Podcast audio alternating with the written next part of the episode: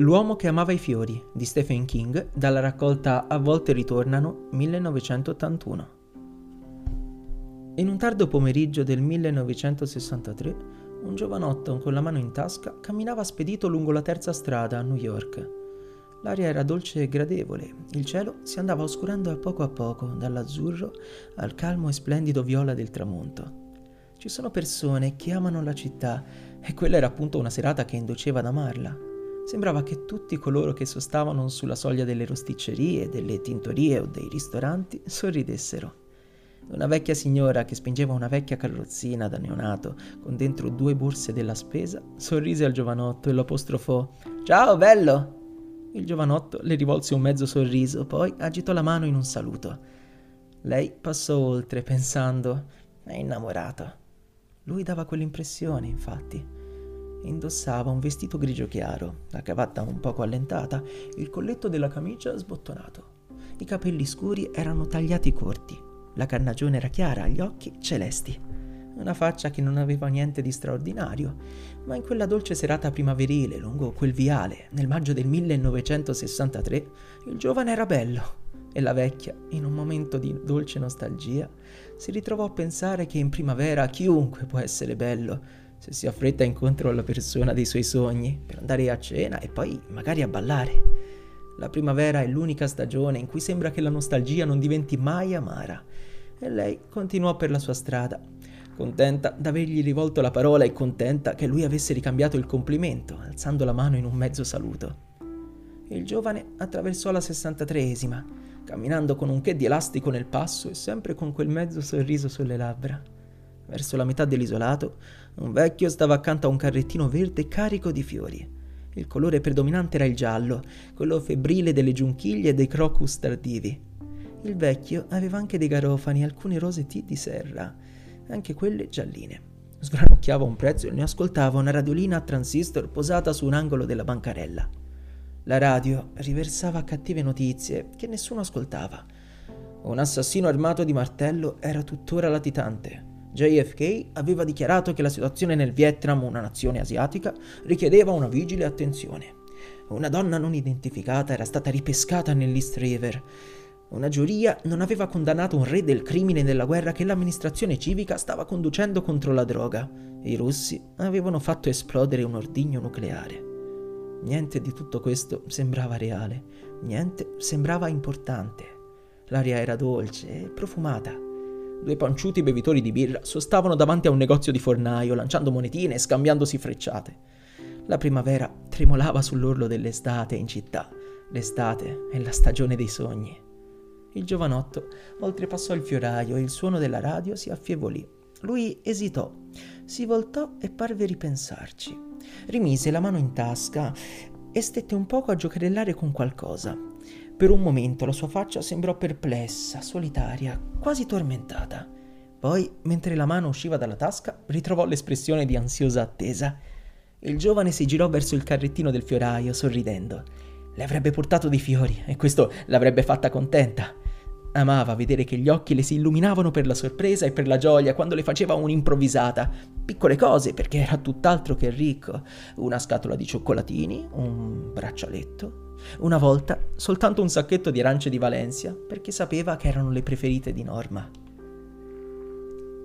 Mio giovane amico, disse il fioraio, vedendo che il giovane vestito di grigio tornava sui suoi passi, facendo scorrere lo sguardo sulla merce esposta. Il venditore di fiori era sui 68 anni, indossava un vecchio maglione grigio e portava un basco, nonostante il tepore della serata. La sua faccia era una mappa di rughe, i suoi occhi affondavano nelle borse e una sigaretta gli ballonzolava tra le dita. Ma ricordava anche lui che cosa voleva dire essere giovani in primavera, giovani e così innamorati da camminare quasi senza toccare terra. Di solito la faccia di quel fioraio era acida, ma ora l'uomo sorrideva un poco, proprio come aveva sorriso la vecchietta con le borse della spesa, perché quel giovanotto era un caso che dava nell'occhio. Si scosse via qualche briciola di prezzo dal maglione sformato e pensò: se l'amore fosse una malattia, questo figliolo l'avrebbero già ricoverato d'urgenza. Quanto vengono questi fiori? chiese il giovanotto. Le farò un bel bouquet per un dollaro.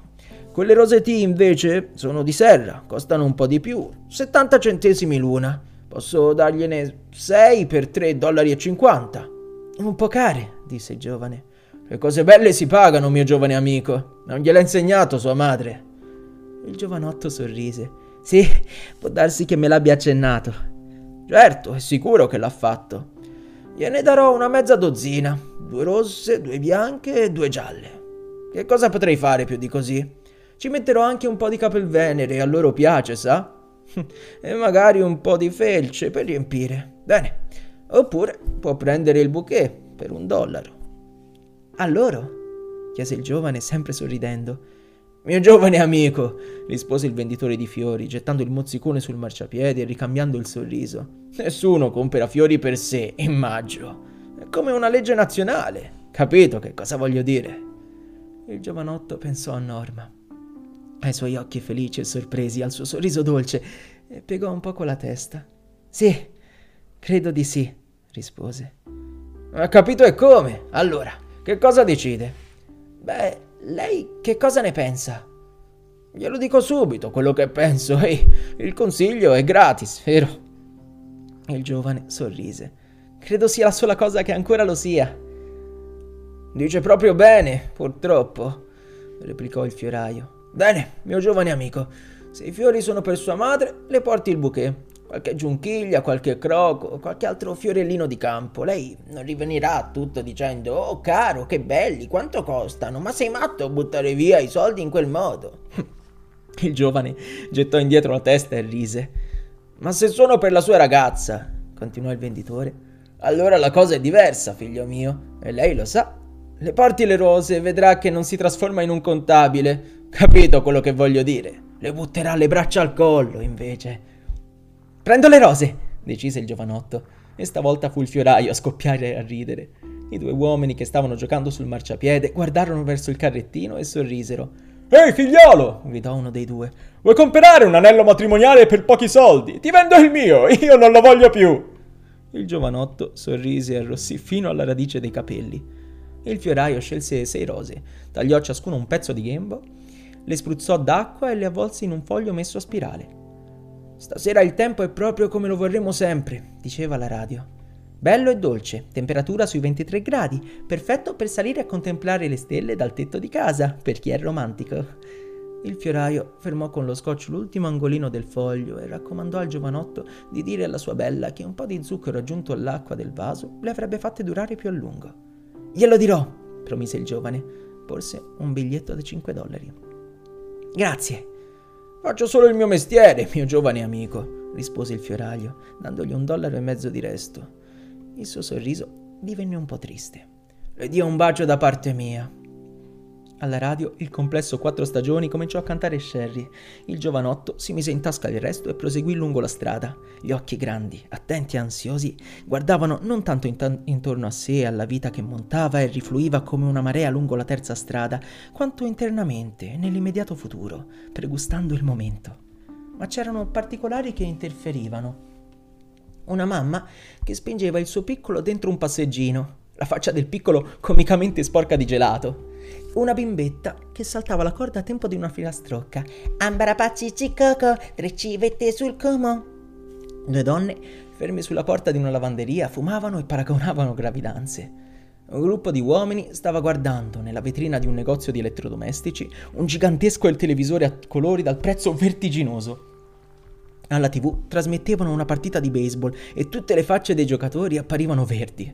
Il campo di gioco era di un vago color fragola e i metropolitani di New York vincevano contro i Filler per 6 a 1. Il giovane continuava a camminare, con i fiori in mano, ignaro che le due donne fuori dalla lavanderia avessero smesso per un attimo di chiacchierare e l'avessero guardato malinconicamente, mentre passava con il suo fascio di rose. I giorni in cui loro due ricevevano fiori erano passati da un pezzo. Né si accorse che un giovane vigile aveva fermato il traffico con un colpo di fischietto all'incrocio tra la terza e la sessantanovesima, per dargli il tempo di attraversare. Il vigile era a sua volta fidanzato e riconosceva l'espressione sognante sulla faccia del giovane per averla vista molto spesso nello specchio ultimamente, quando si faceva la barba. Arrivato alla settantatreesima, si fermò e svoltò a destra. Quella via era un poco più buia. Vi si allineavano palazzine d'abitazione e ristoranti dai nomi italiani. Tre isolati più in giù era in atto una partita di pallone in un prato, nella luce morente. Il giovane non si spinse tanto in là, percorse un mezzo isolato e svoltò in uno stretto viottolo. Ora le stelle erano apparse, con un luccichio tenue, e il viottolo era buio e pieno d'ombre. Spiccavano qua e là forme vaghe dei bidoni della spazzatura. Il giovane era solo ora. Cioè, no, non del tutto. Un gemito incerto si levava nella penombra sfumata di viola e il giovane aggrottò la fronte. Era la serenata di un gatto in amore e non c'era niente di gradevole in quei versacci. Si mise a camminare più lentamente, guardando l'orologio. Mancava un quarto alle otto e Norma doveva essere ormai... Poi la scorse, che avanzava verso di lui dal cortile con indosso calzoni di tela blu e una camicetta alla marinara che gli diede quasi una stretta al cuore. Era sempre una sorpresa vederla per la prima volta. Era sempre un dolcissimo shock. Sembrava così giovane. Ora il sorriso gli si allargò, divenne radioso ed egli affrettò il passo. Norma! disse. Lei guardò in su e sorrise, ma come furono più vicini, il sorriso sbiadì. Quello di lui tremolò un poco ed egli avvertì un attimo di inquietudine. La faccia al di sopra della camicetta alla marinara parve sbiadire, cancellarsi. Stava diventando buio ora. Possibile che lui si fosse sbagliato? No, no, no, sicuramente era Norma. Ti ho comprato dei fiori, disse, con un felice senso di sollievo, le porse il mazzo avvolto nella carta oleata. Lei guardò i fiori per un attimo, sorrise e li restituì. Grazie, ma si sbaglia, disse. Io mi chiamo Norma. Bisbigliò lui ed estrasse il martello a manico corto dalla tasca della giacca, dove l'aveva tenuto fino a quel momento. Sono per te, Norma. È stato sempre per te. T- tutto per te. Lei indietreggiò, la faccia una macchia bianca e rotonda, la bocca un nero spalancato O di terrore. E non era Norma. Norma era morta morta da dieci anni ormai, e non aveva importanza perché lei ora stava per urlare ed egli calò il martello per fermare l'urlo, per uccidere l'urlo. E nel calare il martello, il mazzo di rose gli sfuggì di mano, il foglio si ruppe e si aprì, lasciando cadere rose rosse, bianche e gialle accanto agli ammaccati bidoni dell'immondizia dove i gatti facevano l'amore nel buio, gridando in amore, gridando, gridando! Calò il martello e lei non urlò ma avrebbe potuto urlare perché non era Norma. Nessuna di loro era Norma ed egli calava il martello, calava il martello, calava il martello. Non era Norma e lui vibrava ai colpi come aveva fatto altre cinque volte. Qualche indefinibile tempo dopo fece scivolare il martello nella tasca interna della giacca ed indietreggiò nell'ombra scura riversa sui ciottoli, dalle rose finite come pattume accanto ai bidoni. Si voltò e lasciò lo stretto viottolo. Era completamente buio ormai. I ragazzi che giocavano a palla se n'erano andati. Se c'erano macchie di sangue sul suo vestito, non avrebbero dato nell'occhio, nel buio, nel buio dolce di quella primavera avanzata. Il nome di lei non era stata Norma, ma lui sapeva qual era il suo nome. Era... era amore. Il suo nome era amore e lui camminava per quelle strade buie perché Norma lo stava aspettando e lui l'avrebbe trovata un giorno o l'altro, presto. Ricominciò a sorridere. Il passo gli ritornò elastico ed egli continuò a camminare lungo la 73esima strada. Una coppia di coniugi di mezza età sedeva sui gradini di casa all'esterno. Lo guardarono passare, la testa un po' piegata da un lato, lo sguardo perduto nella distanza, un mezzo sorriso sulle labbra dopo che era passato, la donna disse: Com'è che tu non l'hai più quell'aria lì? Eh? Niente, disse lei, ma rimase a guardare il giovane vestito di grigio sparire nella tenebra della notte ormai fonda, e intanto pensava che, se c'era qualcosa di più bello della primavera, era l'amore giovane.